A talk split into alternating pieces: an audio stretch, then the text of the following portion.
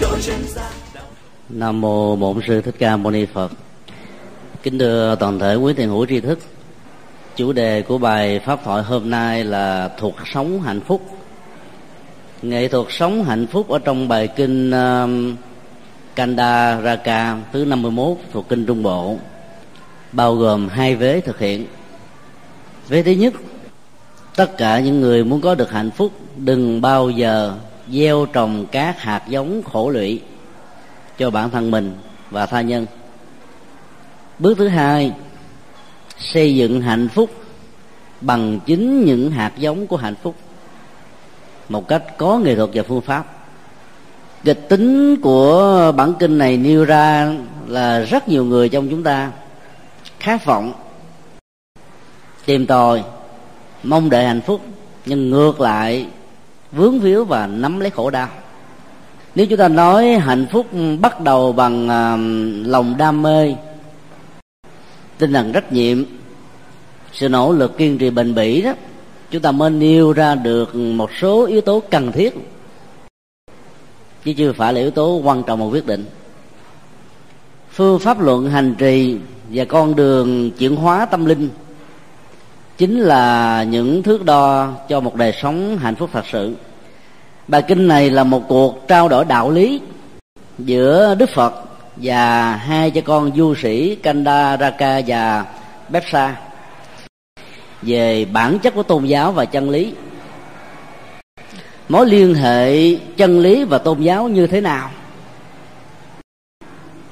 Một cách ừ, độc lập hay phải à, tương thuộc vào nhau? Về bản chất của hạnh phúc và khổ đau? Về đạo đức? Và tà pháp về chủ nghĩa thần bí và con đường hành trì đơn giản nhưng có hiệu quả. Về bản chất của sự trói buộc và con đường dẫn đến sự cởi trói. Thông qua cuộc đối thoại rất ngắn ngủi đó, đức phật đã giới thiệu một nếp sống văn hóa tâm linh nhằm giúp cho người nghe có được thêm sức mạnh để um, giải phóng khổ đau cho mình và cho người. Đang khát nước, có một cốc nước uống. Đang nóng nực, có máy uh, điều hòa không khí. Đang đói, được ăn. Đang thiếu thốn, được người giúp phương tiện. Đang chiến tranh, được hòa bình. Vân vân đều được đẳng thức hóa dưới một góc độ nhất định nào đó với bản chất của hạnh phúc như vậy thông thường à, hạnh phúc được đánh đồng với những à, khoái lạc. Của quan niệm liên hệ đến sự thỏa mãn các giác quan. Chẳng hạn khác được uống đói được ăn. Tết được may quần áo mới. Nó chỉ làm thỏa mãn uh, sự trang sức và sức khỏe vật lý của con người nhưng lại được con người đánh đồng như là bản chất của hạnh phúc đánh đồng những khoái lạc với hạnh phúc đã làm cho rất nhiều người hy sinh hạnh phúc của bản thân để tìm kiếm những giá trị vật chất. Mà trong đó đó, các hạt sạn vật dục của chủ nghĩa toàn cầu hóa và kinh tế, nếu không biết sàng lọc, sẽ có thể làm cho hạnh phúc của con người mất đi. Như vậy đề cập đến hạnh phúc, đạo phật giới thiệu đến một góc độ à, của tâm thức gắn liền với đời sống đạo đức của con người.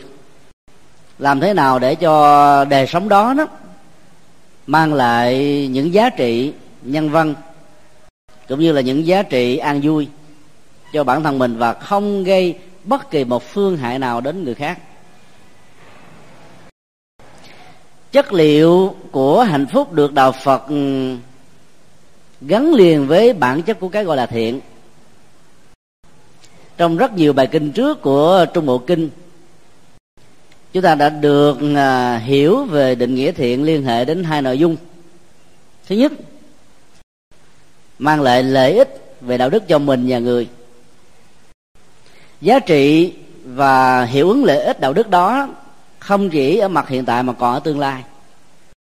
Đây là hai thước đo căn bản của cái gọi là thiện tương tự đức phật cũng gắn liền bản chất của thiện đó với những hành vi dẫn đến cái gọi là hạnh phúc và những giá trị thưởng thức và sống với đời sống hạnh phúc. Các khoái lạc giác quan, những sản khoái nhất thời, những niềm vui về vật chất, những phương tiện, những điều kiện dẫn đến một đời sống thoải mái, không thuộc về bản chất của hạnh phúc, vì nó chỉ đáp ứng được một phần rất nhỏ của cái gọi là hiện tại. Và sau đó nó nó phải ờ, bị thách đố với quy luật của thời gian. Rồi trong tương lai nó chưa chắc có mặt một cách tương đồng và đôi lúc đó, nó có thể có mặt một cách đối lập. Cái thứ hai trong sự mưu cầu uh, sinh nhai tìm kiếm những phương tiện được đánh đồng với hạnh phúc đó đó nhiều người đã phải vi phạm luật pháp bỏ rơi đời sống đạo đức. Cho nên nó chỉ được phần lệ lạc của bản thân, tha nhân mất đi. Do đó, cái đó không được gọi là hạnh phúc. Như vậy là hạnh phúc theo quan niệm phật giáo phải gắn liền với đời sống đạo đức và sự chuyển hóa tâm linh. Bài kinh này um, được diễn ra theo um, ba lớp. Thứ nhất là tuyên bố của du sĩ Kandaraka về bản chất giáo dục của Phật pháp. Thứ hai là tuyên bố của Bepsia, con trai của vị du sĩ này, về đời sống đạo đức và bản chất khổ đau và hạnh phúc của cuộc đời. Và thứ ba là tuyên bố của đức phật về bản chất con người tạo ra hạnh phúc và khổ đau cho bản thân mình ba lớp tuyên bố này ờ, sẽ giúp chúng ta có một cái nhìn rất bao quát về bản chất của hạnh phúc nói chung. Và con đường chuyển hóa tâm linh của đạo phật. Có một thời gian đức phật sống ở bên cạnh hồ ờ, gangara, thuộc vùng chamba. Một thanh niên rất bảnh trai tên là Bepsa cùng với cha của mình là Kandaraka, đến thăm viếng Như Lai cảnh tượng của mấy ngàn vị xuất gia đang ngồi tĩnh tọa dưới các gốc cây trong một trạng thái im lặng tuyệt đối đã làm cho cả hai cha con thần phục và cảm thấy không còn bất kỳ một lời khen tặng nào có thể diễn đạt được lòng tôn kính của họ đối với sự huấn luyện giáo dục, đạo đức và tâm linh của đức phật, đối với những vị xuất gia du sĩ kandaraka đã um, phát ngôn như thế này. Bậc giác ngộ, thật là vi diệu, thật là hy hữu. Tất cả những vị xuất gia dưới sự hướng dẫn tâm linh của ngài đã đạt được những giá trị hoặc là thánh quả, hoặc là đang trên con đường đạt được thánh quả. Bản kinh Bali gọi bằng hai thuật ngữ chuyên môn là đạt được trình độ vô học và đạt được trình độ hữu học. Khái niệm vô học đó, là một thuật từ chuyên môn để diễn tả cho người đã hoàn thiện được giáo dục đạo đức của bản thân. Không còn bất kỳ một nhu cầu huấn luyện đạo đức và tâm linh nào cần thiết nữa vì người đó đã không còn tái nghiện lại đời sống của người tại gia không còn trở lại cái tính cách phàm phu không còn bị lẫn lộn giữa hạnh phúc và khổ đau. Không còn bị thế giới của thân trầm vinh nhục khống chế về chi phối. Trong khi đó, khái niệm hữu học không phải là người học rộng hiểu nhiều, mà là khái niệm để diễn tả cho người đang trên con đường hoàn thiện giáo dục đạo đức và tâm linh. Đang trên con đường có nghĩa là người đó không còn bị thói chuyển là ngày càng thăng tiến, ngày càng cao hơn, cho đến lúc không còn gì để tu tập và chứng đắc được nữa. Bản chất của một hành giả đạt được một quả thánh, thường được diễn đạt ở trong à, văn mạch Bali, là các phiền não khổ đau đã rơi rụng. Sự tu tập đời sống cao thượng đã được thành tựu. Những việc nên làm, những điều nên tránh đã vượt qua. Gánh nặng của khổ đau sanh tử này đã được đặt xuống. Thành tựu được lý tưởng tu tập. Tận trừ được hết tất cả mọi trói buộc của tâm lý và nhận thức. Đã giải thoát một cách chân chánh bằng tội giác. Không còn trở lại trạng thái khổ đau. Đó là những mệnh đề à, diễn tả về bản chất của à, một bậc hành giả đạt được quả thánh và đó là kết quả tất yếu của tiến trình tu tập. Có phương pháp trên con đường tìm kiếm giá trị hạnh phúc, từ bỏ nỗi khổ niềm đau trong khi đó, những bậc hữu học đó thì được bản kinh nêu ra là người đang đi trên con đường đạo đức với hệ thống giới luật như là những cơ sở phòng hộ cho các giác quan. Và nhờ đó, hành giả có thể sống một cách rất là sáng suốt khéo an trú ở trong à, bốn phương pháp quán niệm. Về thân, về tâm, về cảm xúc, và về các ý niệm hay được gọi là pháp. Những người phật tử hay là người tại gia, nếu có thực tập các phương pháp quán niệm như đức phật đã nêu, vẫn có khả năng chứng đắc được thánh quả như là những vị xuất gia. Cái cơ hội trở thành những con người cao thượng đó rộng mở cho tất cả mọi đối tượng. Vấn đề ở chỗ là phương pháp hành trì và tu tập như thế nào. Đây là tuyên ngôn về à, bản chất giáo dục của đức phật như là con đường hoàn thiện tâm linh.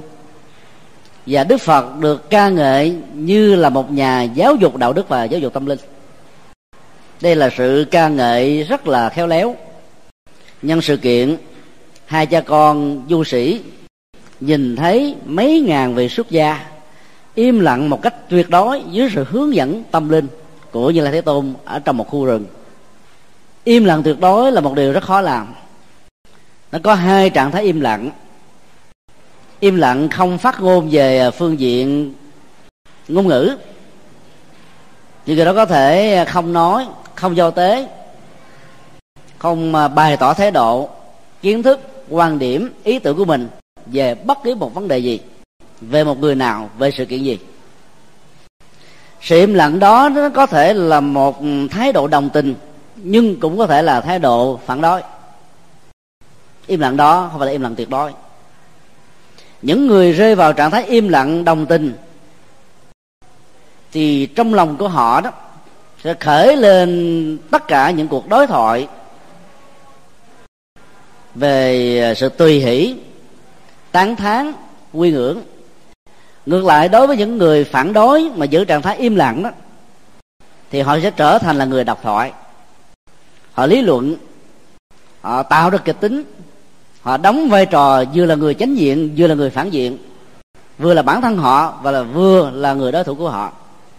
Họ có thể lý luận, đập bẻ những quan điểm của người khác. Nói chung là người mà họ không đồng quan điểm cho nên sự im lặng đó là một ừ, cách thức trở về nói rất nhiều ở trong đầu nó độc thoại.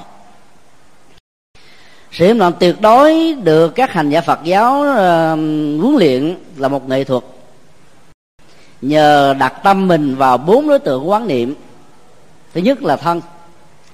Ý thức về sự hiện hữu của con người ngay trong giờ phút sự quán niệm đó được diễn ra theo dõi các động tác, sự vận động của toàn thân, làm cho tâm người đó không còn một ý niệm gì, hướng về bất kỳ một đối tượng nào, con người nào, sự vật xung quanh.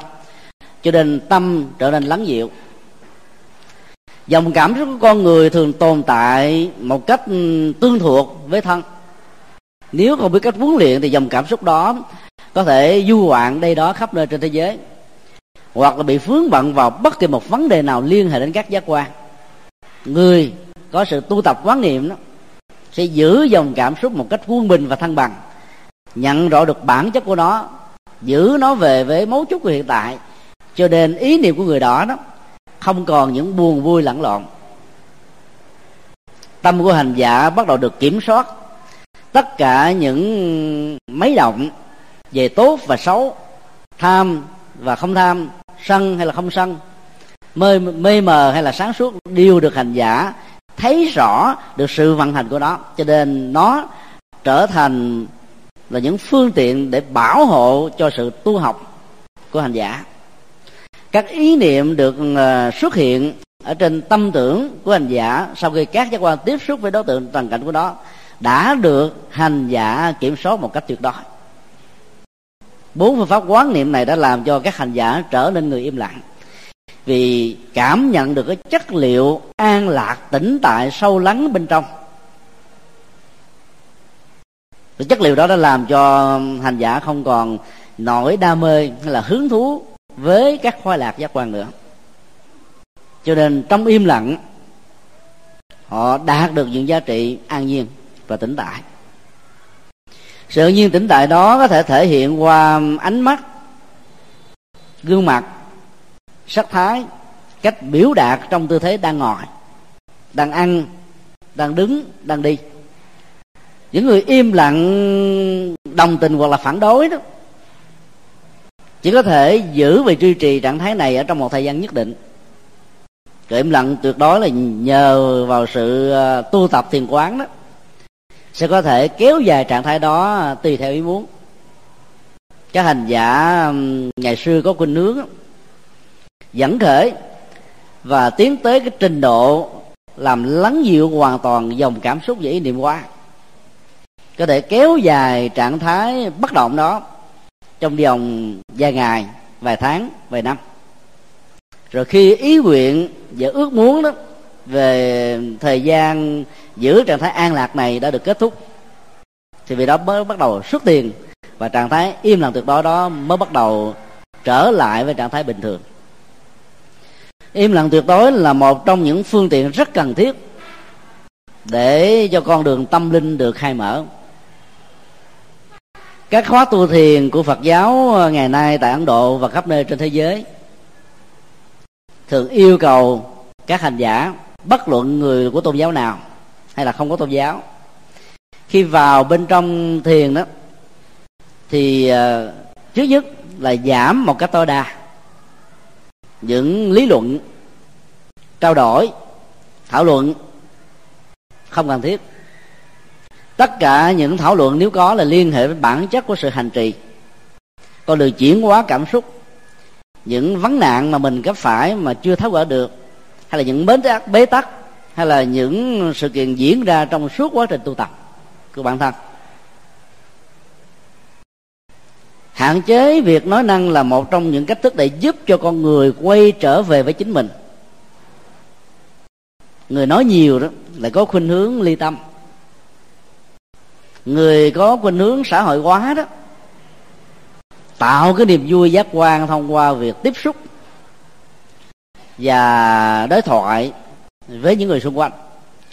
Trong khi đó người có chất liệu an lạc tĩnh tại đó lại có khuynh hướng dành nhiều thời gian để soi rọi lại tâm tư cảm xúc và hành vi của bản thân mình. Hai khuynh hướng hướng nội và hướng ngoại khác nhau. Tạo ra hai hướng đi và bản chất ừ, khổ đau hạnh phúc cũng khác nhau. Sau khi um, du sĩ Kandaraka tuyên bố về bản chất giáo dục của Đức Phật là giáo dục tâm linh và đạo đức. Thì con trai của ông là một người rất có tiềm năng về đạo Phật. Đã có ba lời tuyên bố. Thứ nhất, liên hệ đến bản chất của tứ niệm xứ. Chàng thanh niên này khẳng định rằng phương pháp quán niệm về tâm, cảm xúc, ý niệm quá và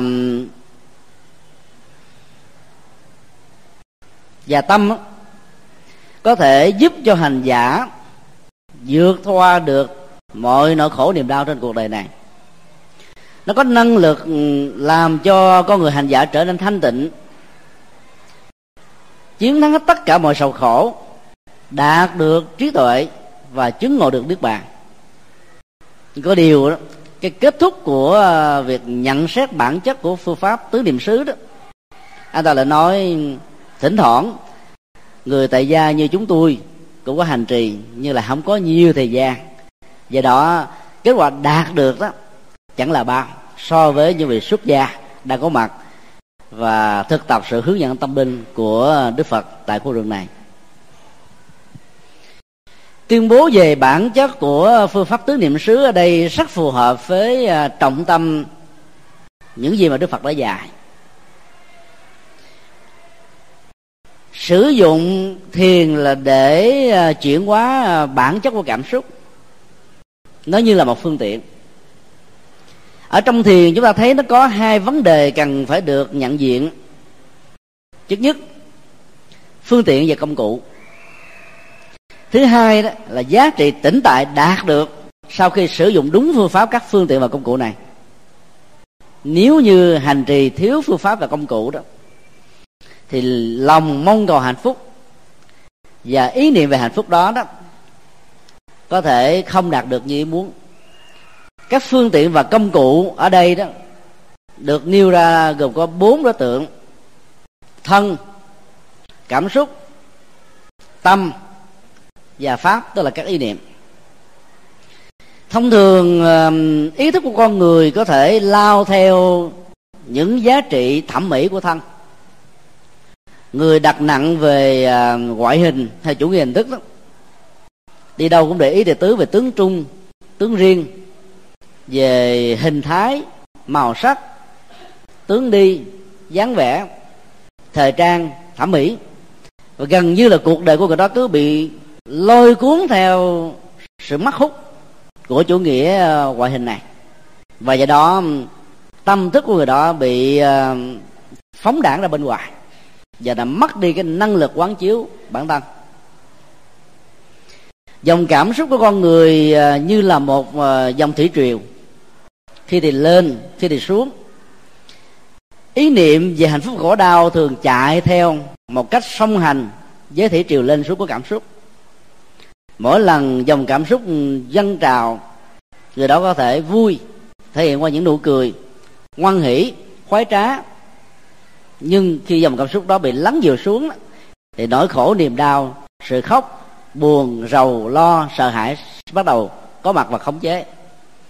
Do đó, mượn đối tượng của dòng cảm xúc này như là một ờ, công cụ để quán chiếu, thì hành giả sẽ nhìn thấy được cái tính tương đối của bản chất cảm xúc. Và từ đó không để chúng khống chế bản thân mình. Tương tự, hành giả áp dụng cho tâm nhìn thấy được ừ, các dấu chân đi, các ừ, cử động, các ừ, đổi thay, bản chất, động cơ, thái độ, khuynh hướng và mục tiêu của nó hướng về tốt hay xấu. Nên hay không nên, giá trị hay phi giá trị, đạo đức hay là phi đạo đức. Để từ đó uống nắng nó trở về phục vụ cho những giá trị hạnh phúc chân chánh. Các ý niệm thường tạo ra vô vàng rắc rối đối với những người thiếu sự kiểm soát của tâm có những cái chúng ta tiếp xúc bằng mắt, tai, mũi, lưỡi, thân. Chúng ta không có những ấn tượng.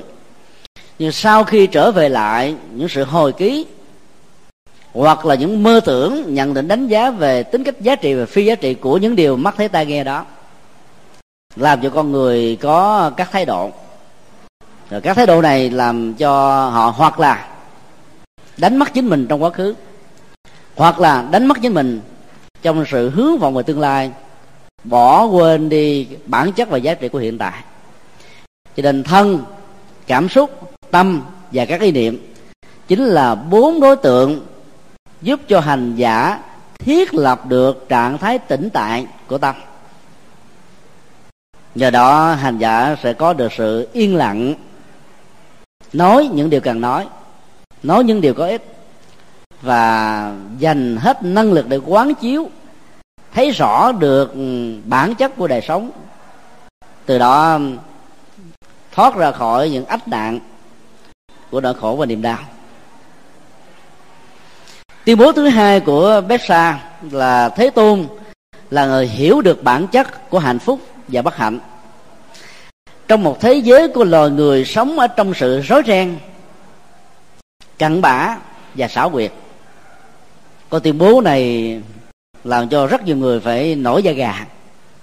Chỉ có thế tôn mới hiểu rõ được bản chất của hạnh phúc và khổ đau thật sự là gì. Trong một thế giới mà con người bị ờ, rắm rối, tức là bị vướng mắc, ở trong sự chấp trước đối với các giác quan, và nó là một cái thế giới của tất cả sự xảo quyệt. Con người lừa lọc lẫn nhau, hại lẫn nhau, tranh chấp quyền lợi bất chấp hạnh phúc khổ đau của người khác. Và nó là một cặn bã của sự nô lệ về những phong tục tập quán sai lầm, những lối mòn không có những nội dung mang lại hạnh phúc, làm cho con người bị đóng bít cửa ngõ sự sáng tạo và phát minh trên con đường tâm linh và đạo đức và các lĩnh vực văn hóa nghệ thuật khác vân vân. Câu tuyên bố này đã xác quyết rằng là con đường giáo dục của nhân thế tôn là để mở cái tầm nhìn của con người làm cho các hành giả tu tập đó, ngày càng tự giác hơn sáng suốt hơn vượt qua được tất cả những thách đố đối với bản thân mình. Chỉ có ai tin lời của như lai thế tôn mới phát huy được cái tiềm năng lớn nhất vốn có ở người đó. Tiềm năng là vô tận.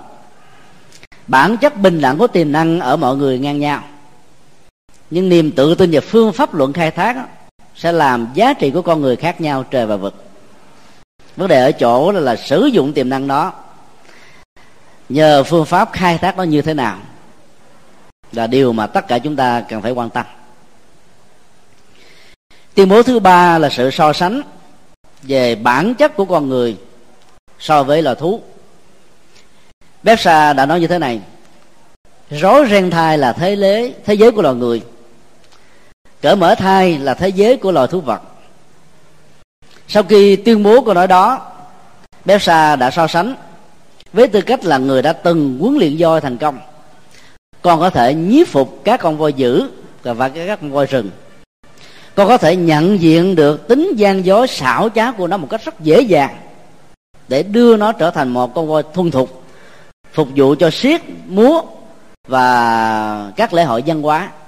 Điều đó tất cả những nhà luyện voi có kỹ thuật đều có thể đạt được. Nhưng còn không thể nào nhìn thấy rõ được tâm, hành vi, lời nói một cách tương thích của con người nhìn thấy được tâm và hành vi rõ của con người là điều khó vô cùng. Đó là thế giới của sự rối ren ở đây Bepsa muốn nói ờ, chúng ta một điều. Chúng ta có thể nhìn thấy được cái bề ngoài của con người chứ không thấy được tâm tánh của người đó. Tuyên ngôn của một người nào, lời nói, rồi tất cả những biểu đạt bên ngoài đó nó có thể tương đồng ở một mức độ nhất định đối với những gì được suy nghĩ trên tâm. Nhưng nó cũng có thể đi trái ngược lại hoàn toàn. Nói cái khác là lời nói và việc làm của con người đó, hiếm khi nào tương thích và đồng đẳng với nhau. Và chính đó là cạm bẫy.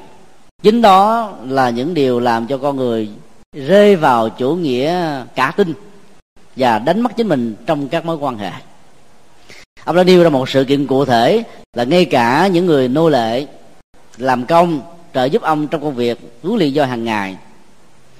Khi những người đó được hỏi và yêu cầu làm những việc nào họ đã trả lời răm rắp và xác quyết rằng họ sẽ làm đúng theo những điều được, được yêu cầu. Nhưng trên thực tế đó họ đã làm khác hoàn toàn. Họ nói có thể rất tốt nhưng mà làm á có thể rất xấu. Họ nói một cách rất có phương pháp nhưng làm một cách rất tùy tiện do đó ờ, cái khoảng cách không gian giữa lời nói và việc làm, giữa kiến thức và hiện thực, giữa phương pháp và kết quả, giữa những điều mong đợi và những cái đạt được đó, trở thành một thách đố rất lớn đối với những con người tìm kiếm những giá trị của sự thành công. Sau khi ờ, trình bày ba tuyên ngôn, đức phật đã hỏi bếp sa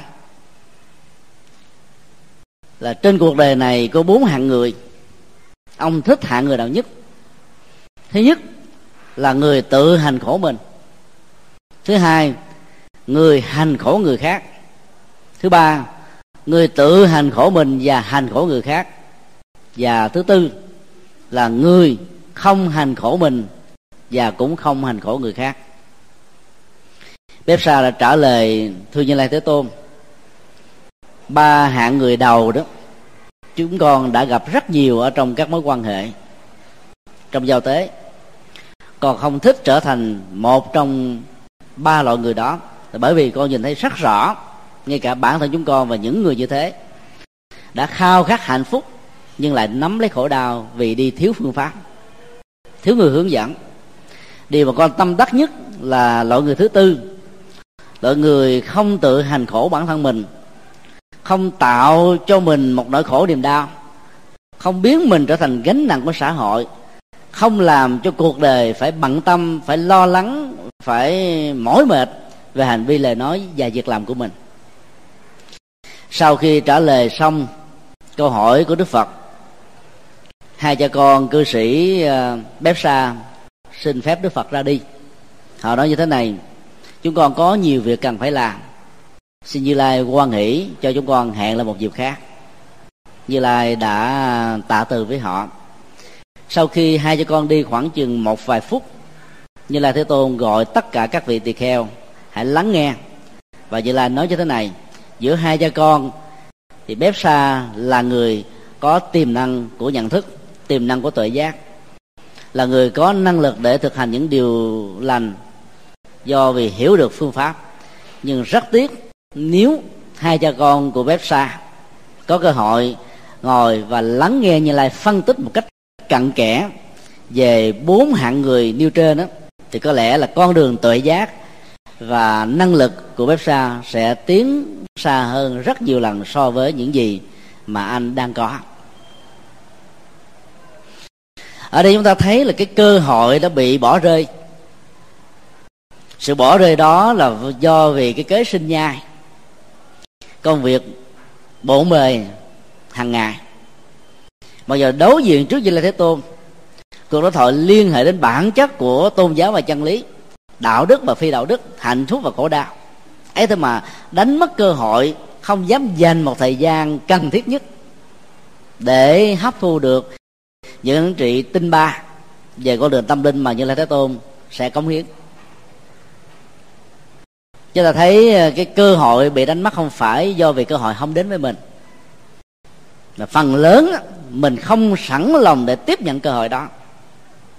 Đến lúc chân lý đến gõ cửa mình, vẫy tay chào. Đến lúc có nhiều người nhiệt tình đến giúp đỡ mình mình nêu ra vấn đề. Ông này, bà này không biết là có mưu bồ tính toán gì đây. Bỗng dưng tốt với mình lạ thế chủ nghĩa hoài nghi, thiếu sáng suốt về nhân quả và cách thức đặt vấn đề sai phương pháp đó, đã làm cho rất nhiều người đã mất cơ hội. Rồi có người nào đó đó, khi được người ta quan tâm quá mức,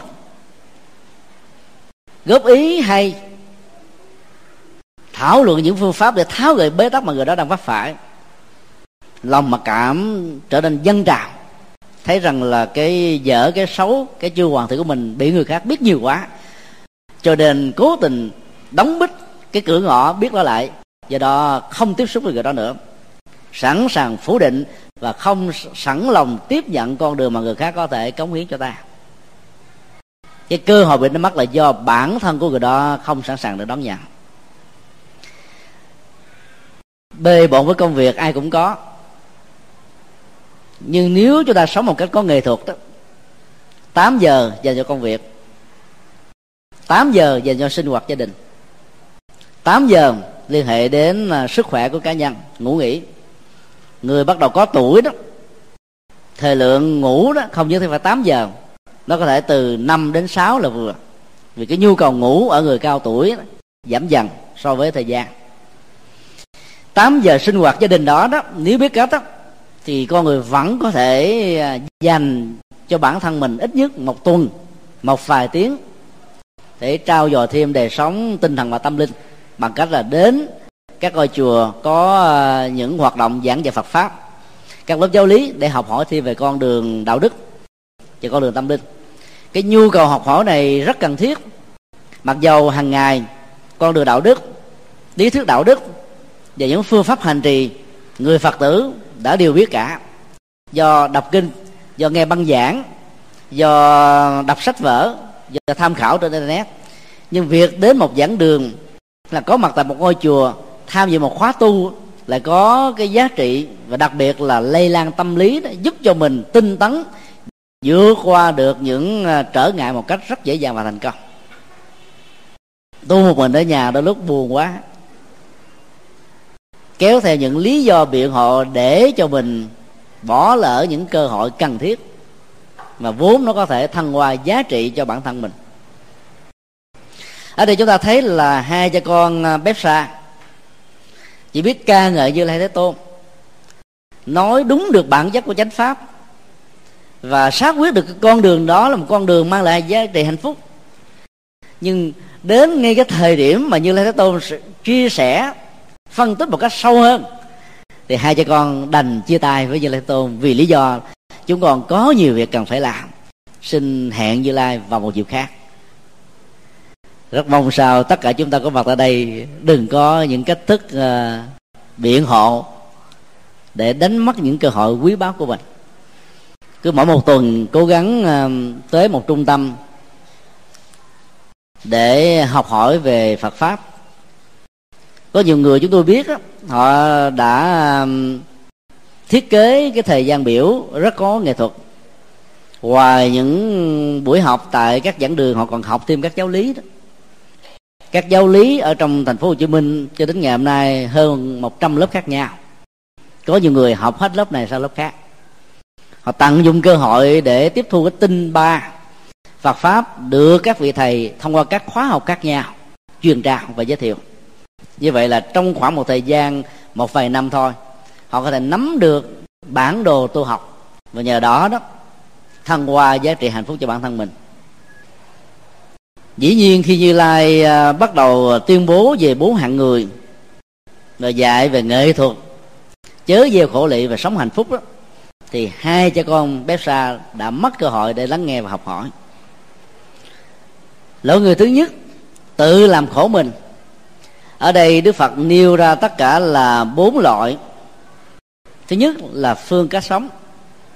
Ngài đã phân tích về à, các nhà khổ hạnh ép sát của nền văn hóa ấn độ cổ xưa, sai lầm trong phương pháp tu tập, nghĩ rằng sự sống à, lõa thể, rồi khổ hạnh, đè nén cảm xúc, chù dập thân thể vật lý này có thể giúp cho người đó không còn bất kỳ một khát vọng về tính dục và sự hưởng thụ đời sống tại gia. Nhờ đó, con đường giải thoát bắt đầu có mặt. Sự sai lầm về phương pháp luận đó đã làm cho rất nhiều người nỗ lực tu tập mà lại không có kết quả. Đó là một điều rất đáng tiếc. Bản thân của đức phật thích ca cũng đã từng trải qua những phương pháp hành trì như vậy. Cuối cùng, ngài đã nhận ra được sự vô ích của nó vì người tu tập lõa thể và các phương pháp khổ hạnh đó, sẽ làm cho thân thể vật lý này tăng trưởng các bệnh tật. Tâm và thể chất tinh thần của người đó bị sa sút cho nên tuệ giác sẽ bị kém cỏi. Và do đó họ sẽ khó có thể phát huy được năng lực chuyển hóa tốt nhất mà người đó có thể đạt được. Người sống lõa thể có thể gieo những cái dân trở thành người nghèo ở trong tương lai. Có áo quần lại không chịu mặc, có vật thực lại không chịu ăn. Loại sống thứ hai là sống phóng túng, tức là là hưởng thụ một cách ờ, quá mức và những nhu cầu cần thiết cho cơ thể, cho nên làm gia tăng các loại bệnh tật, mời gọi sự rắc rối cho bản thân mình. Loại thứ ba là loại sống không theo lễ nghi, tức là phá hoại phong tục tập quán tốt đẹp của một truyền thống dân tộc. Thứ hai là liên hệ đến cái thức ăn uống. Có nhiều hành giả coi ám sát bằng cách là ăn theo chu kỳ của thời gian, tùy theo sức chịu đựng của họ. Có người đó, thì hai ngày chỉ ăn một cử có người bảy ngày chỉ ăn một cử có người đó, cả tháng trời mà chỉ ăn có vài hạt mè, để chứng tỏ được cái năng lực chịu đựng và giải quyết được tất cả những cái nhu cầu ăn uống tạo ra khoái lạc giác quan. Và họ cho rằng người đạt được cái năng lực đó là người được giải thoát. Hoặc là có nhiều người chỉ ăn cỏ, ăn lúa, ăn da, ăn rong biển, hoặc là ăn phân bò.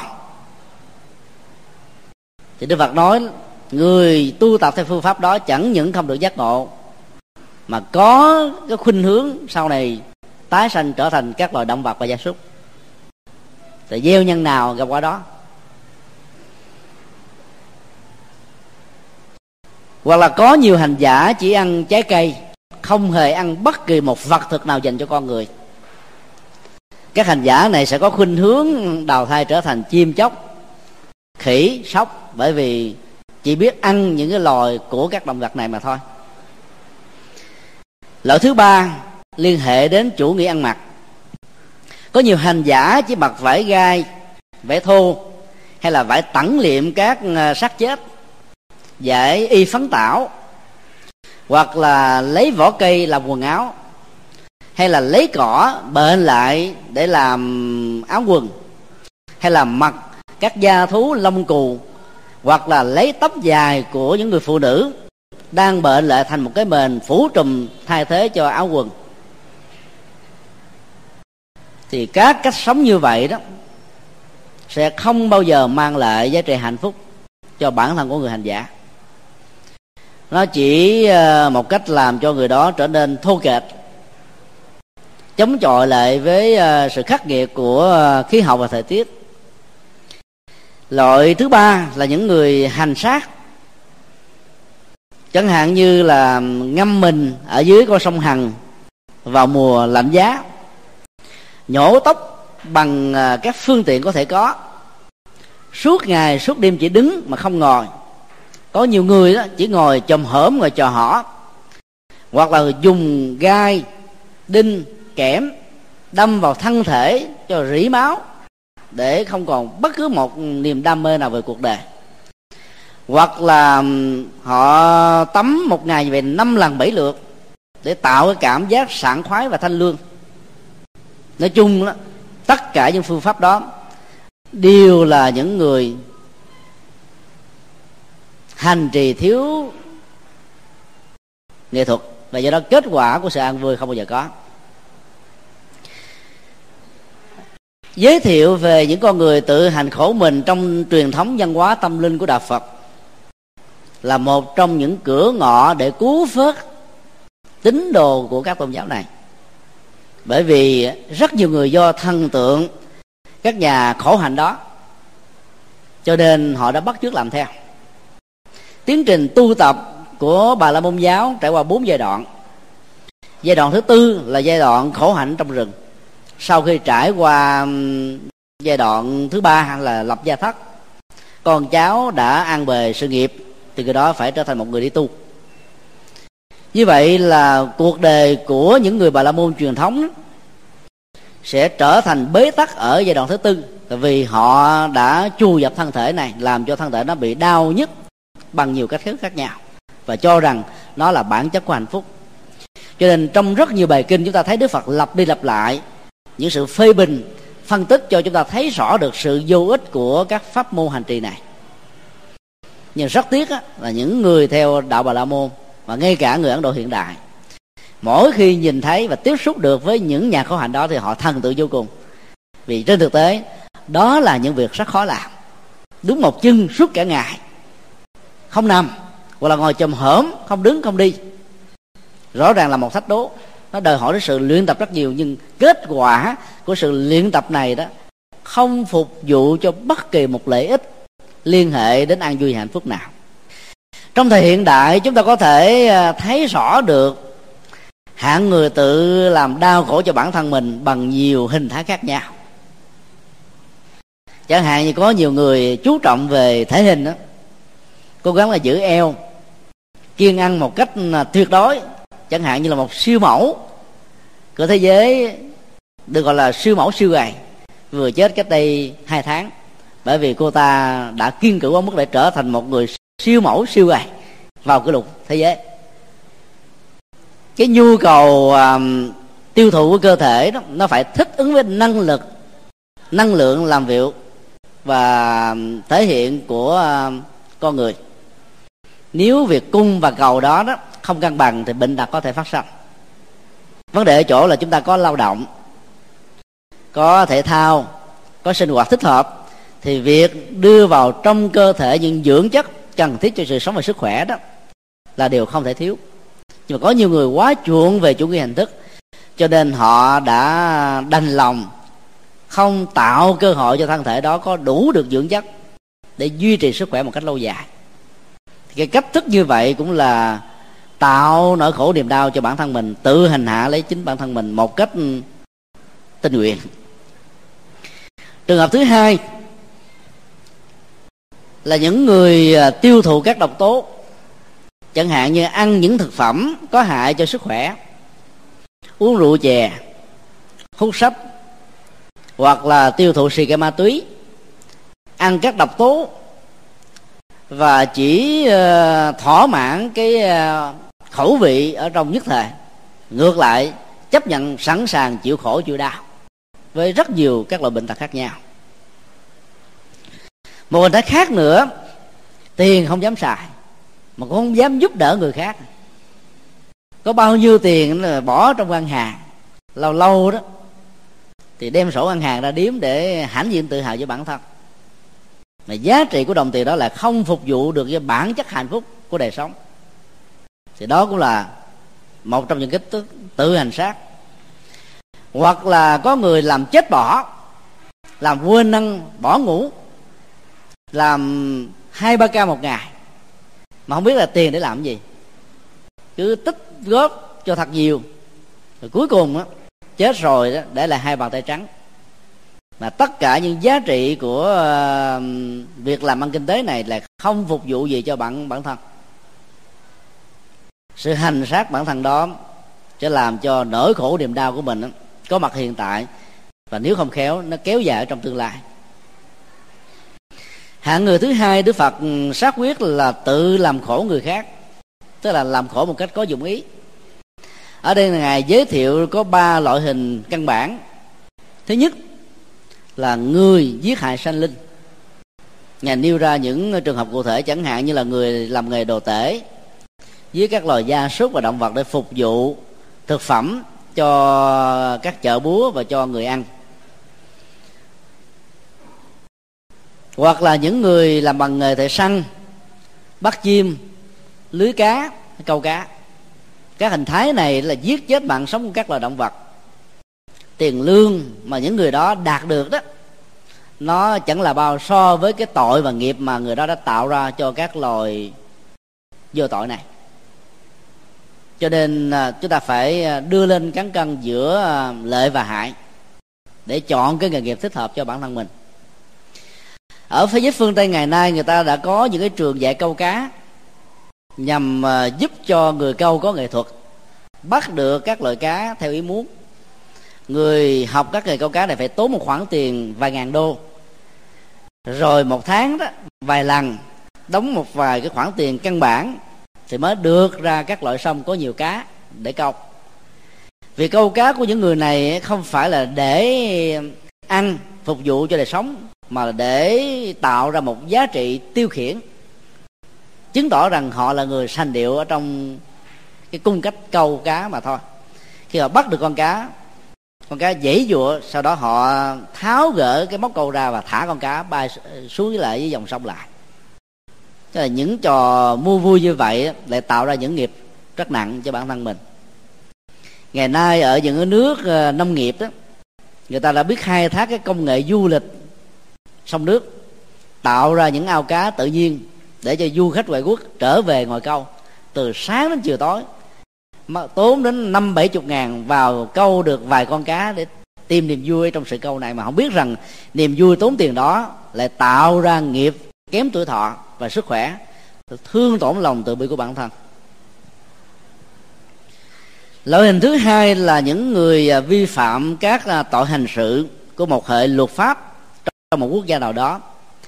Chẳng hạn như là trộm cắp, làm những nghề ác độc hoặc là chế tạo vũ khí, độc dược, làm thuốc giả, tạo ra cái chết, cái bất hạnh cho rất nhiều người vô tội. Lỗi thứ ba là người xử tử các tử tù, người cai ngục, người làm công việc làm an ninh cho một quốc gia, sẵn sàng bắn giết, trừng phạt những người phạm tội và phạm pháp nói chung. Thì đức phật nói trong cái loại hình thứ ba này là khá phức tạp và bởi vì đó nếu thiếu những người đó, thì luật pháp sẽ không được đảm bảo. Và sự an ninh của quần chúng sẽ khó có thể được thiết lập.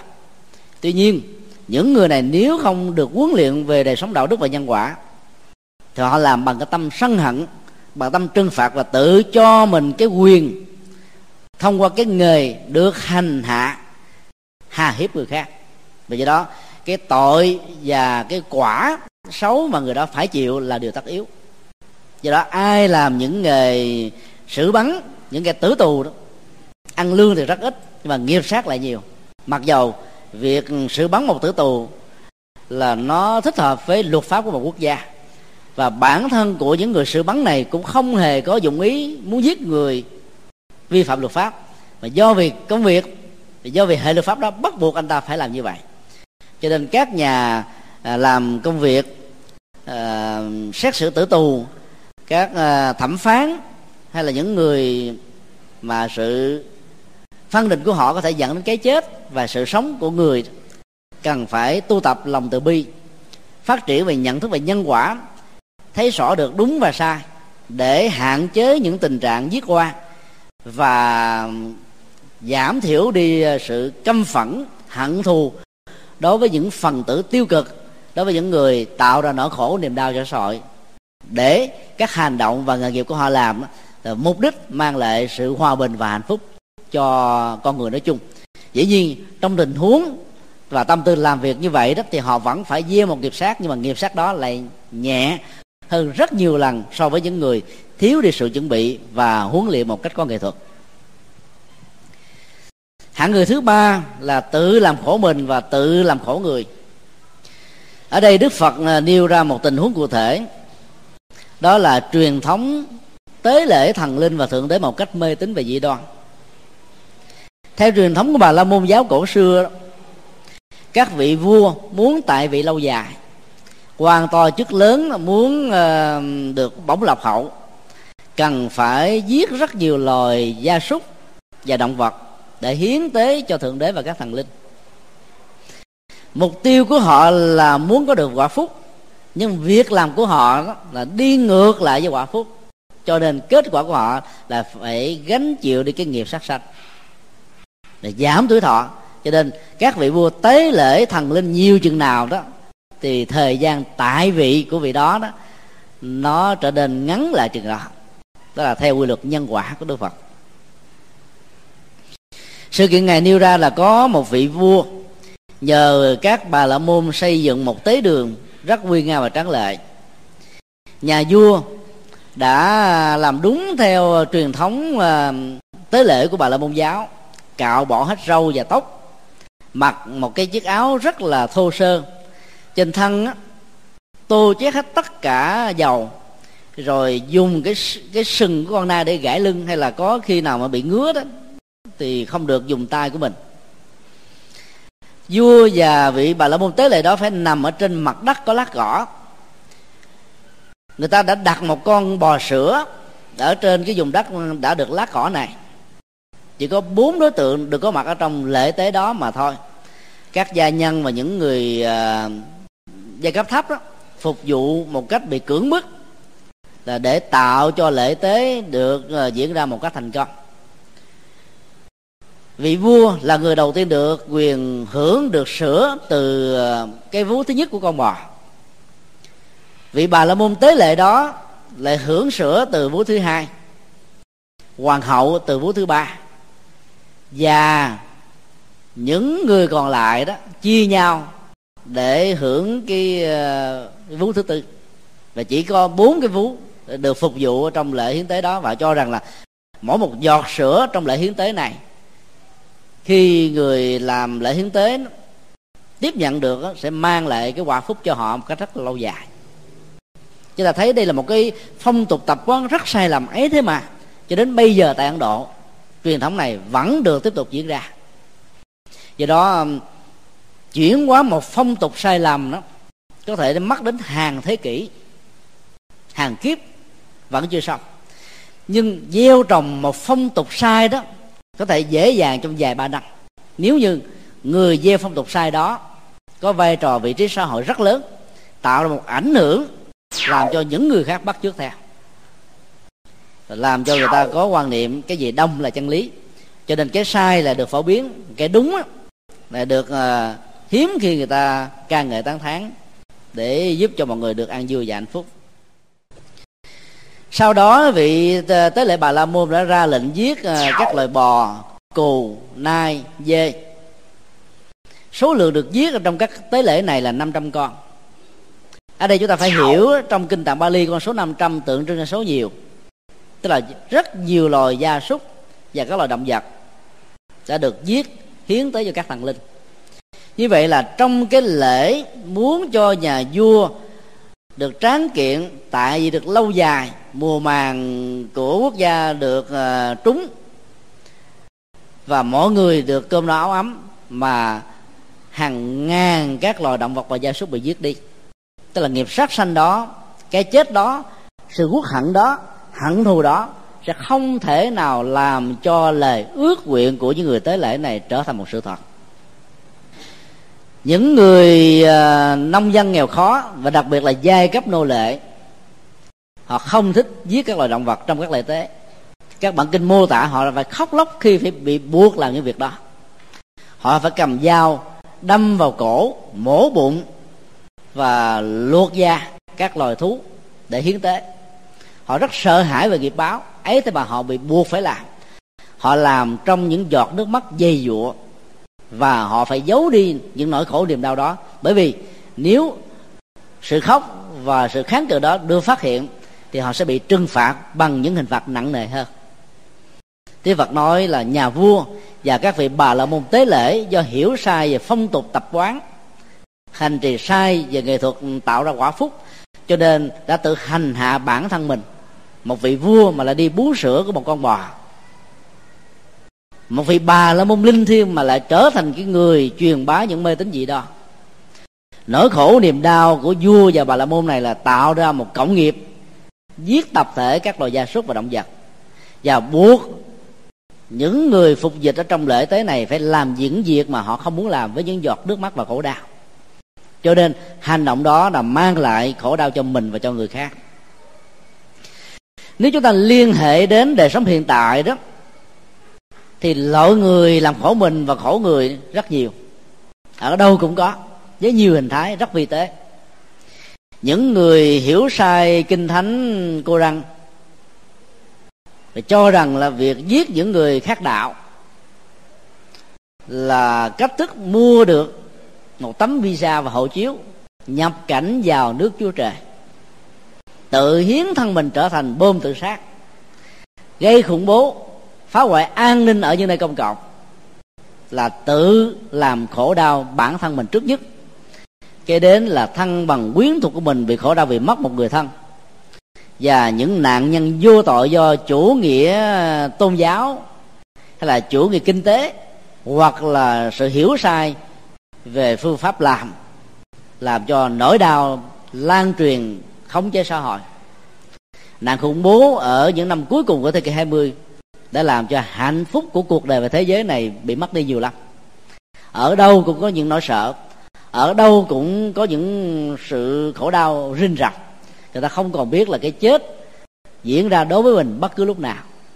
Nhiều người sợ hãi quá, bắt đầu không bao giờ dám có mặt ở những nơi đông, và đặc biệt là những dịp hội hè lễ tiết, vì do đó có cơ hội mềm tự sát, và những người khủng bố tìm kiếm điều kiện thích hợp để gây ra những à, thách thức về chính trị và những yêu cầu mà buộc một quốc gia hay là một chính thể nào đó phải làm theo.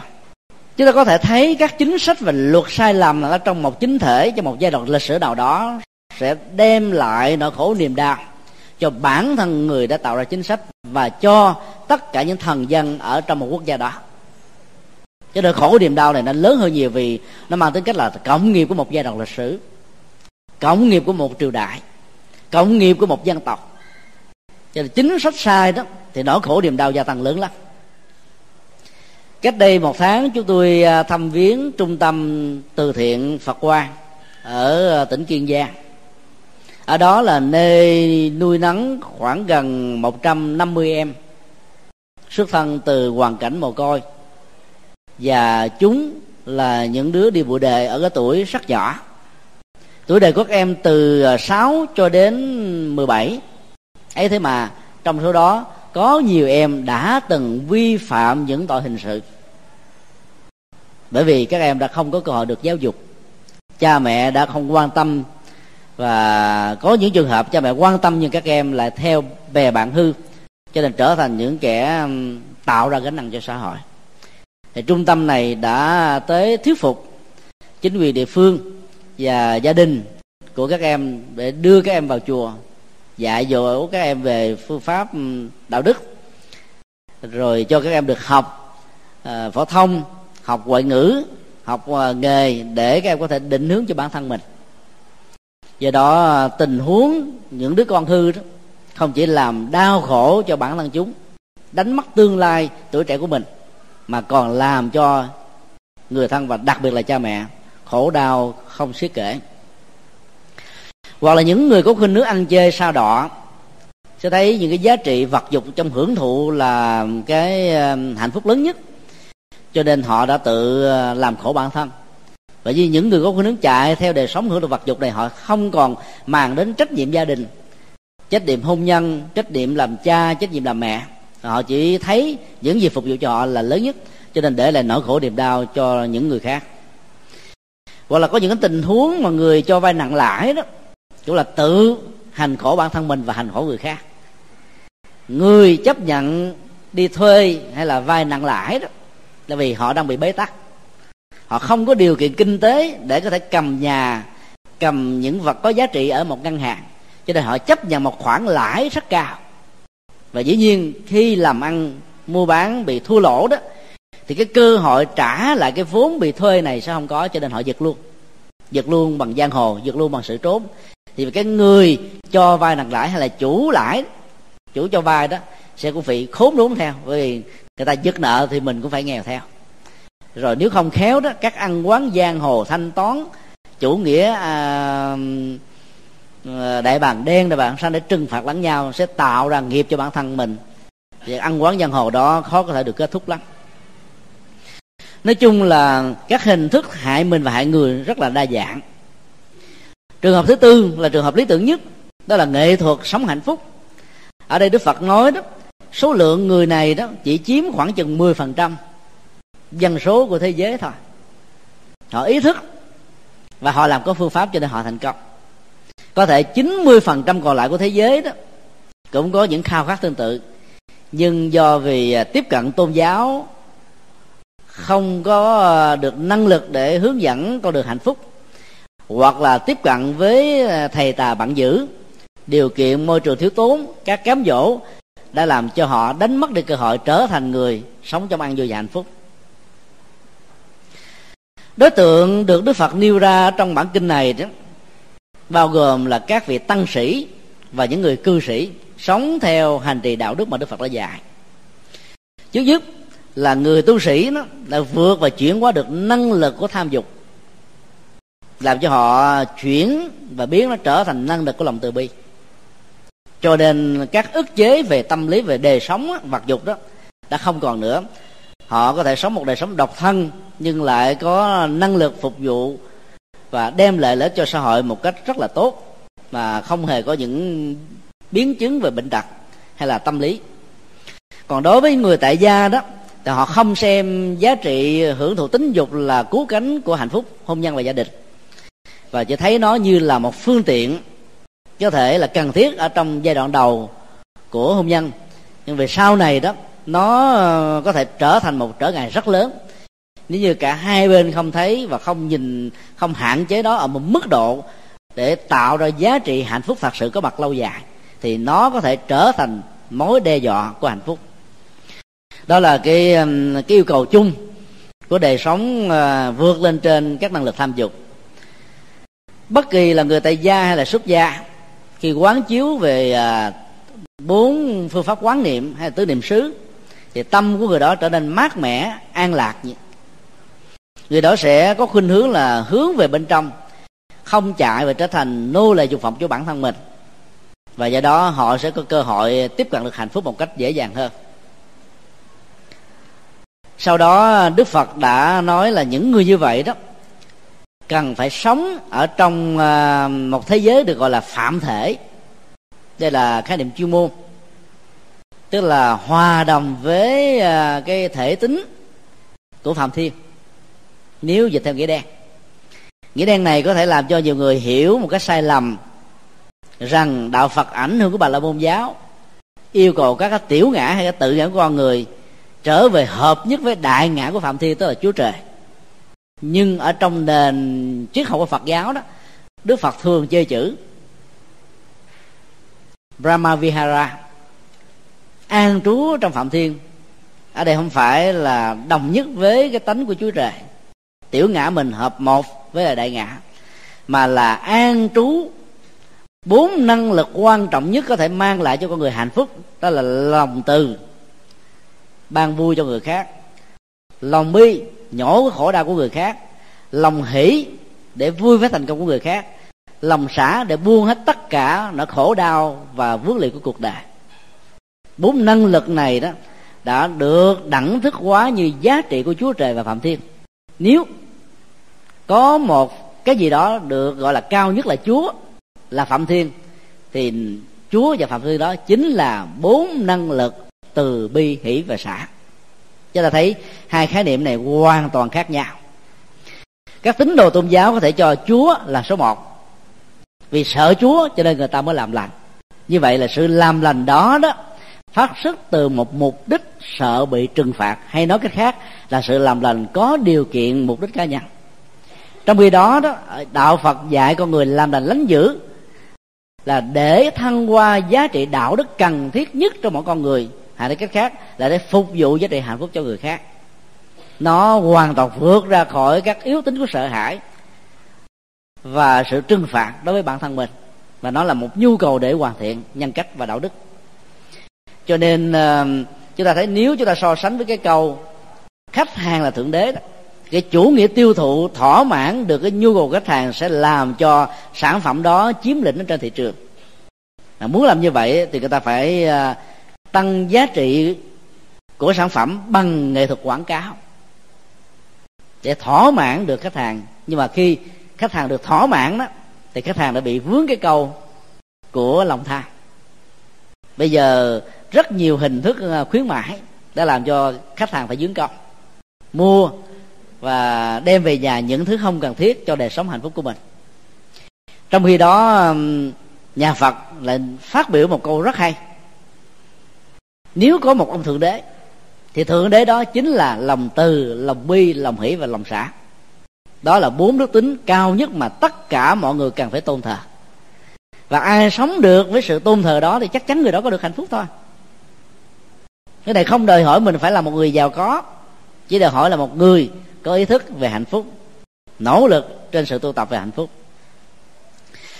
Sau khi ờ, giới thiệu một cách bao quát về bản chất của ờ, con đường hạnh phúc, không hành hạ khổ bản thân và người khác. Đức phật nói, có ba đối tượng đã đạt được giá trị này. Thứ nhất là các đức phật.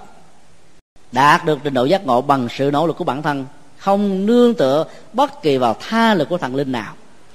Sau đó đã phát nguyện bằng lòng từ bi vô ngã, truyền bá con đường cho người khác đạt được giá trị tương tự như mình. Kế đến là các bậc thánh các bậc a la hán các bậc bồ tát và thứ ba là những con người mặc dầu là còn phàm phu.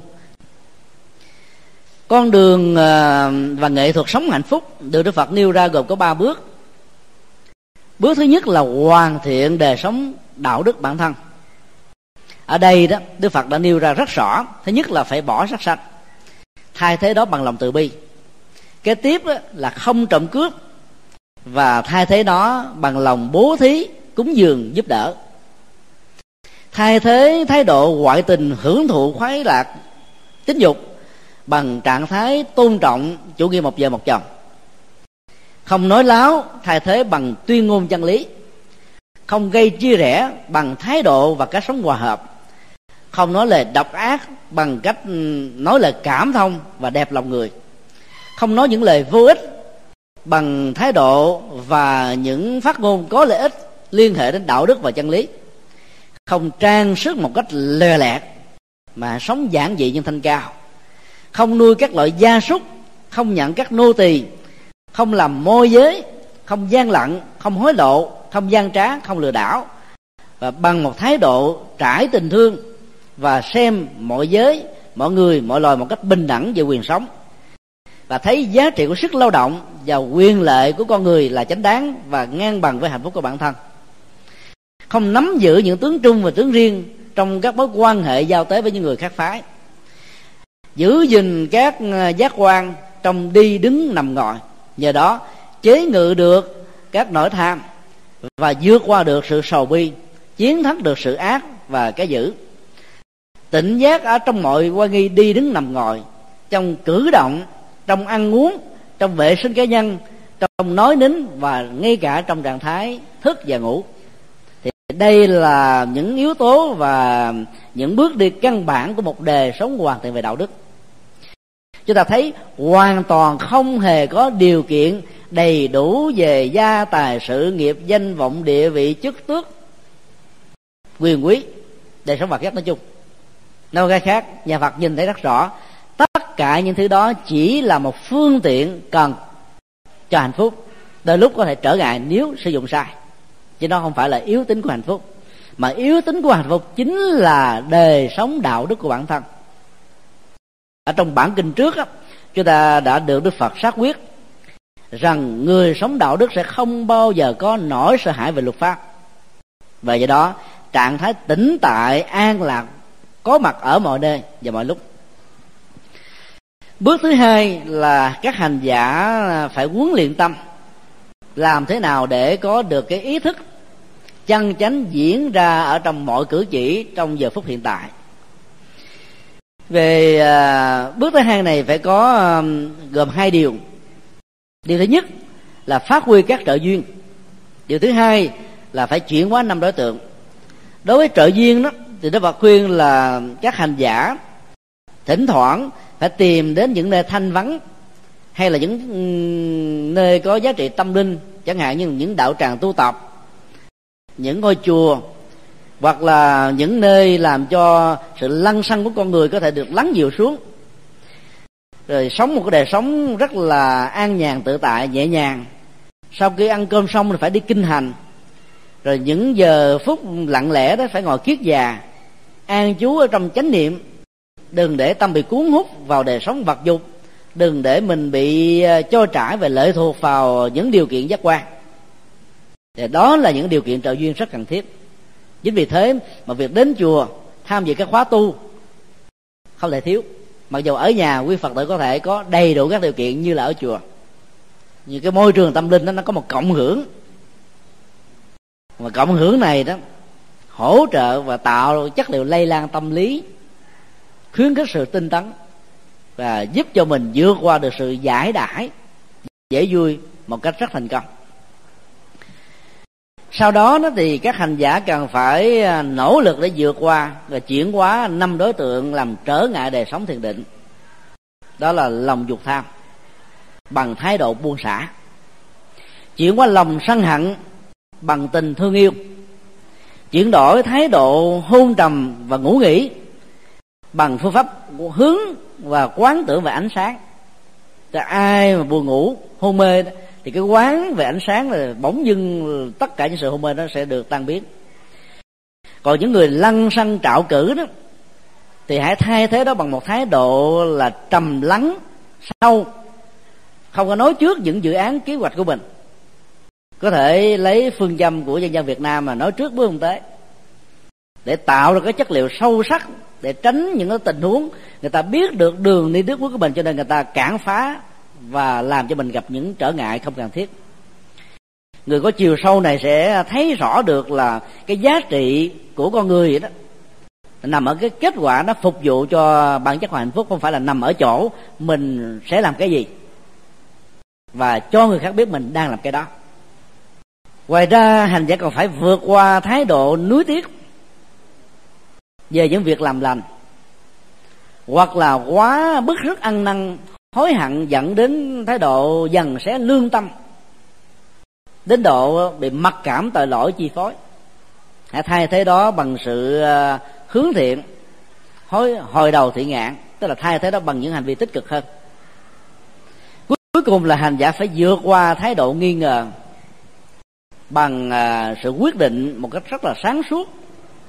Tất cả những thói quen uống lượt bảy lần trước khi đói đắn đo bảy lần trước khi làm. Đều là những cách làm cho chúng ta đánh mất cơ hội. Vì cơ hội nó khó có thể đến lần thứ hai. Hơn nữa đó, người có nhận thức sáng suốt về nhân quả và phương pháp luận sẽ thấy rất rõ ở trong sự phán đoán đầu tiên. Các bậc thánh thường có phán đoán trực giác. Bởi vì cho đó nó không cần phải có sự can thiệp của ý thức về tốt và xấu, nên và không nên nữa. Nhưng mà mọi phán đoán và nội dung của sự phán đoán này đều hướng về cái thiện, cái tốt, cái chân, cái mỹ. Cho nên phải phát huy được tuệ giác thì tất cả mọi phản ứng và sự quyết định của con người không bao giờ làm cho người đó phải à, nuối tiếc là hối hận về sau này. Cho nên tất cả các trạng thái chần chừ, do dự, không dứt khoát lưng khừng, lư khừ chậm chạp, giải đãi đó sẽ được uh, vượt qua một cách rất là thành công. Sau khi vượt qua được bước thứ hai này đức phật nói hành giả sẽ đạt được trạng thái gọi là thiền định. Thế thiền là một phương tiện để đạt được định. Định là năng lực giúp cho hành giả có được trạng thái của một bậc giác ngộ hay là một con người tuệ giác. Bước thứ ba đó là thành tựu được tuệ giải thoát. Trí tuệ được hiểu đồng nghĩa với giải thoát và giải thoát được hiểu là đồng nghĩa với trí tuệ. Ở trong bản kinh thứ 51 này, và nói chung là các kinh tạng Bali đó, thì bước thứ ba, các hành giả sẽ lần lượt chứng đắc được à, bốn cảnh giới thiền mà chúng ta đã học rất nhiều ở các bài kinh của trung bộ rồi. Ở đây không lặp lại nữa. Và kết quả đó là các hành giả không hướng tâm về trạng thái lắng dịu hoàn toàn mọi ý niệm và dòng cảm xúc mà chuyển tâm về ba tội giác lớn. Đó là trí tuệ biết được đề quá khứ của bản thân mình từ đại cương đến chi tiết. Để từ đó cái nhân quả của bản thân sẽ trở thành một bài học làm cho họ không bao giờ lý giải vấn đề dưới độ thần quyền mê tín dị đoan và họ không bao giờ rơi vào sự sai lầm dẫn đến những hậu quả nuối tiếc về sau này. Cái thứ hai là thấy được à, tuệ giác sanh tử của chúng sanh ở trong tương lai. Ai gieo hạnh nghiệp gì việc làm nào thái độ ra làm sao động cơ thế nào thì có quả phúc hay là quả khổ. Bản chất của nhân quả trong tiến trình tái sanh đó được diễn ra như là các cái văn của uh, lòng bàn tay tức là nhìn thấy một cách không bao giờ sai lầm. Thứ ba là người đó đạt được trạng thái uh, trí tuệ thấy rõ được mọi phiền não mọi khổ đau đã không còn gốc rễ cuối cùng và tàn dư còn lại của đó cái năng lực thứ ba này làm cho một hành giả trở thành một bậc thánh. Có nhiều người chứng đắc, nhưng lại không biết mình chứng đắc. Thì sự chứng đắc đó không phải là chứng đắc đúng đạo phật. Người có năng lực chứng đắc sẽ thấy rõ là gánh nặng đã được đặt xuống. Việc nên làm đã làm xong. Trạng thái thành tựu đời sống đạo đức đã kết thúc. Và mọi việc nên làm đã hoàn tất. Cho nên không còn trở lại nỗi khổ niềm đau nữa là thái độ nhận thức đó nó diễn ra một cách rất là sáng suốt và người đó không bao giờ còn thói chuyển. Ở cái vòng lẫn quẩn của nỗi khổ niềm đau. Thì sự chứng đắc nó nằm ở cái thước đo này. Phần lớn chúng ta đó từ lúc đó, phấn chấn tinh tấn khi nghe một bài kinh đọc một lời kệ hoặc là nghe một bài giảng sau đó mình cảm thấy hân hoan hạnh phúc mình nghĩ rằng là từ đây cho đến trọn đời mình mình sẽ không bao giờ làm cái gì đó để cho mình trở nên khổ đau nhưng sau đó vài ngày mình làm lại tiếp tục rồi. Thì biết rằng là mình chưa đạt được cái trình độ à, làm cho phiền não và nỗi khổ niềm đau được lắng dịu một cách trọn vẹn và tuyệt đối. Nói tóm lại bài kinh dạy về nghệ sống nghệ thuật sống hạnh phúc bắt đầu bằng đề sống đạo đức. Đề sống đạo đức đó gồm có hai bước. Bước thứ nhất là không gieo phiền lụy cho bản thân mình không gao tạo ra nỗi khổ cho người khác. Bước thứ hai là phát huy các năng lực sâu sắc hơn. Nhờ các phương tiện quán chiếu và thiền quán, hành giả ừ, lần lượt làm cho các tàn dư của nỗi khổ niềm đau dưới những sự trói buộc của tâm lý, của nhận thức, của thói quen, của phong tục tập quán bị nổ tung và làm cho họ trở thành một con người hoàn toàn trở nên an lạc, nhẹ nhàng, thảnh thơi và vững chãi. Từ đó họ phát huy được năng lực tội giác lớn nhất. Và khi năng lực này đạt được rồi đó thì tất cả mọi giá trị hạnh phúc sẽ có mặt một cách rất là lâu dài. Nên nghệ thuật hạnh phúc đó, được nêu ra tương đối rất là đơn giản. Nhưng nếu chúng ta có niềm tin và thực hành thì chắc chắn rằng kết quả sẽ đến dù mình là người tại gia hay là người xuất gia. Chứ đừng có rơi vào thái độ và sai lầm của cư sĩ bếp xa đã nói rằng, chúng con thỉnh thoảng vẫn tu tập tứ niệm xứ, nhưng rất tiếc là không có thời gian nhiều để thực tập. Thì đó là những lời biện hộ thôi. Thì thực tập tứ niệm xứ chúng ta có thể thực tập trong lúc mình là một công dân, hay là một công nhân, hay là trong bất cứ một việc làm gì. Quán thân, thọ, tâm và pháp có thể được diễn ra ở mọi nơi và mọi chốn. Đừng nghĩ rằng đến lúc nào chúng ta đối diện ở trên điện phật có cơ hội, thời gian và không gian thích hợp thì mình mới tu được. Chúng ta có thể tu ở mọi nơi và mọi chốn. Thì cái đó, cái kết quả đó nó sẽ làm cho mình được hạnh phúc một cách lâu dài. Còn đến chùa, gặp phật thì mới tu. Về nhà gặp mẹ đó, thì nỗi buồn, nỗi lo, trách nhiệm mà công phu không đành. Thì như vậy là chúng ta chưa biết cách tu. Đừng bắt chước cái câu ca dao đó. Về mẹ, về nhà, thấy mẹ công phu chưa đạt về nhà thấy mẹ phải công phu nhiều hơn nữa. Công phu về lòng hiếu thảo. Công phu về trách nhiệm bản thân công phu về uh, những hạnh phúc mà mình cần phải có để chia sẻ hạnh phúc đó với mẹ của mình. Những câu ca dao tục ngữ là hay có những câu ca dao tục ngữ đó nếu làm theo trở nên bị khổ đau nhiều lắm. Ở trên bàn uh, có hai câu hỏi. Chúng ta sẽ chia sẻ hai câu hỏi này theo thời gian cho phép. Câu hỏi thứ nhất. Khi tôi đến chùa thấy tượng đức quan thế âm nơi hình mỗi hình tượng và ở mỗi nơi là khác nhau. Có tượng ngài cầm bình tịnh thủy trút xuống có nơi cầm bình đứng thẳng. Như vậy tượng trưng và có ý nghĩa gì? Mong thầy giải thích. Tất cả các hình tượng của bồ tát quan thế âm mà chúng ta thấy trong truyền thống văn hóa của trung hoa việt nam nhật bản và triều tiên đó, đều thuộc về sự sáng tạo của các nghệ nhân chứ không phải các nhà sư người ta dựa vào uh, các cái điển tích dân gian về lòng từ bi cứu vớt chúng sanh đang bị khổ đau. Và người ta đã hình dung hóa nó bằng một cái cái bình nước nước từ bi tưới mát nỗi khổ niềm đau của cuộc đời của con người. Và cầm một cái, cái, cái nhánh dương chi để thể hiện lòng từ bi đó đối với những người đang có nhu cầu cho nên các nghệ nhân á, có người thì làm cái bình ngửa lên để nước đó được trữ và giữ lâu dài để nó không bị rơi rớt vào những chỗ không cần thiết. Có người thì để nó trút đổ xuống bởi vì lòng từ bi phải xót đổ xuống cho những người đang có nhu cầu. Thì hình thái nào cũng biểu đạt lòng từ bi thể hiện rất to lớn của bồ tát quan thế âm. Nhưng quý vị nên nhớ đó ở trong nền văn hóa về uh, tượng và nghệ thuật điêu khắc tượng ở nhật, ở ấn độ đó, thì bồ tát quan thế âm chưa bao giờ cầm bình tịnh thủy và cành dương chi. Bồ tát quan thế âm là một người nam với 32 tướng tốt và 80 vẻ đẹp như đức phật thích ca. Cái nền văn hóa à, mẫu hệ của trung hoa đã thay hình đổi dạng bồ tát quan thế âm trở thành người nữ. Để tượng trưng cho lòng từ bi lai láng, dễ tiếp cận, dễ gần gũi dễ cầu nguyện và dễ được bồ tát rót tình thương đến nhiều hơn. Các nghệ nhân đã dựa vào à, truyền thống văn hóa mẫu hệ đó tạo ra hình ảnh bồ tát quan thế âm và bồ tát đại thế chí là hai phụ nữ đẹp tuyệt trần. Đứng bên cạnh đức phật a di đà làm cho nhiều người nói ông phật gì có đến hai bà.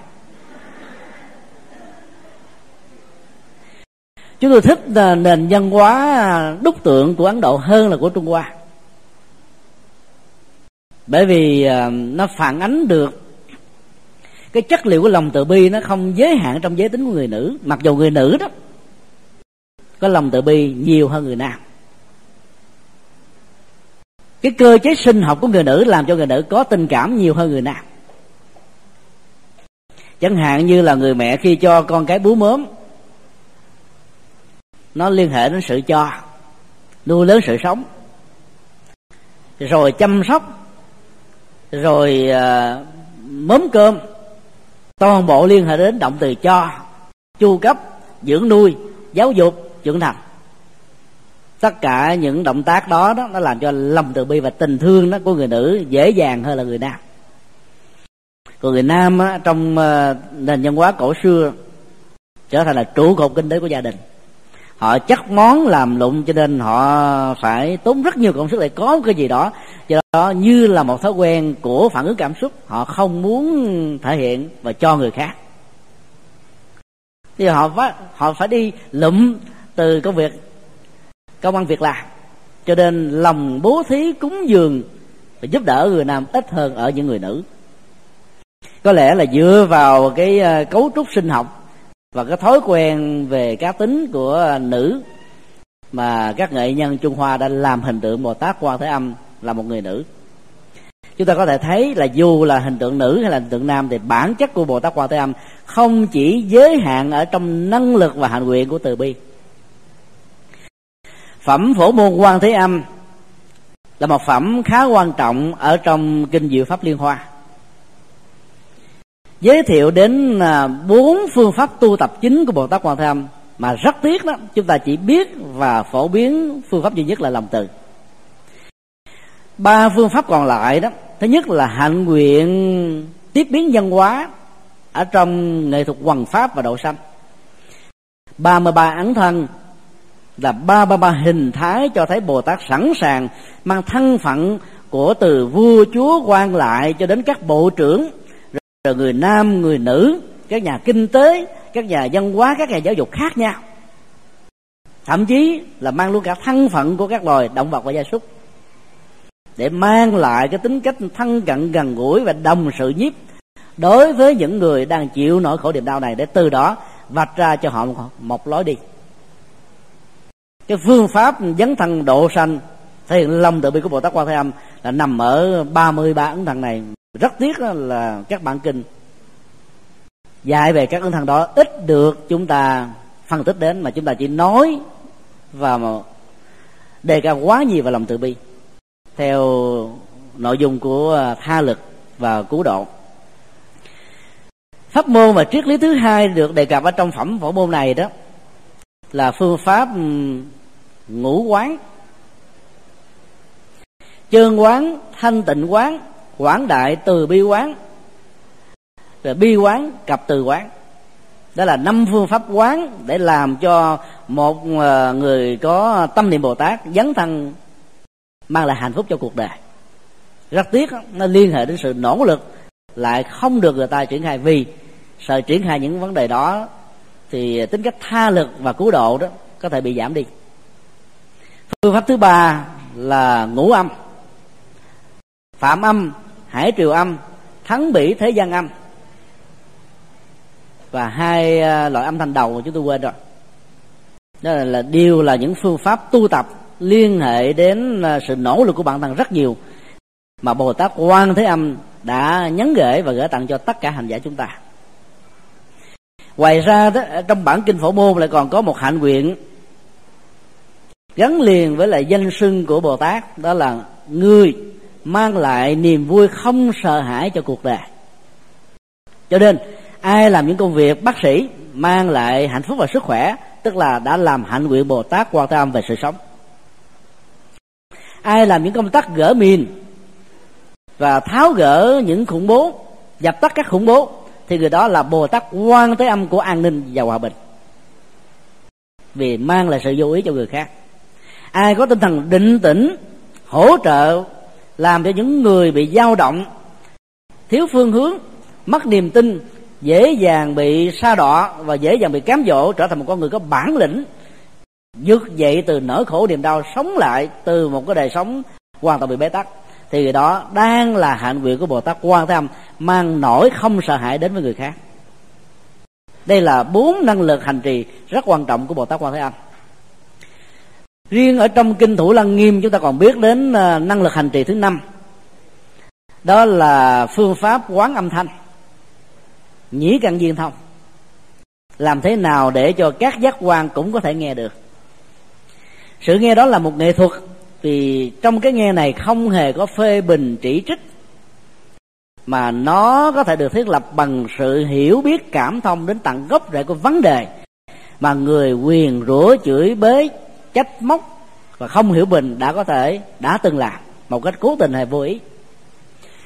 Và từ sự lắng nghe một cách có hiểu biết và cảm thông đó đó, cái gốc rễ của nỗi khổ niềm đau này sẽ được vạch mặt chỉ tên.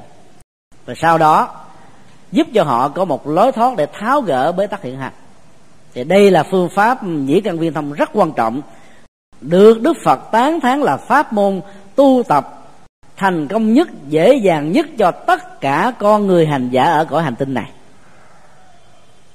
Rất tiếc là các pháp môn hành trì của bồ tát quan tâm đó ít được chúng ta triển khai. Khi đến chùa đó, quý phật tử thường có thói quen đứng trước tượng quan thế âm, cầu nguyện cho mình mua may bán đắt, cầu được sinh con cái. Ai có hiếm muộn thì muốn được sinh con, ai bị thiếu nợ thì muốn được à, hết nợ ai bị khó khăn trong làm ăn thì nghề nghiệp được sung túc. Chúng ta chỉ cầu nguyện tình thương và sự ban phước thôi. Cho nên năm phương pháp hành trì bồ tát quan tâm dạy thì chúng ta không chịu làm. Nhân không gieo thì quả không thể nào có. Do đó dù hành tượng của bồ tát quan thế âm được khắc theo phong tục tập quán hay là với rất nhiều loại hình khác nhau. Không quan trọng, mà quan trọng là chúng ta phải nhớ, ngài có tất cả là sáu năng lực quan trọng phải học tập theo sáu hạnh nguyện với sáu năng lực đó, thì chúng ta sẽ trở thành bồ tát quan thế âm cho chính bản thân mình.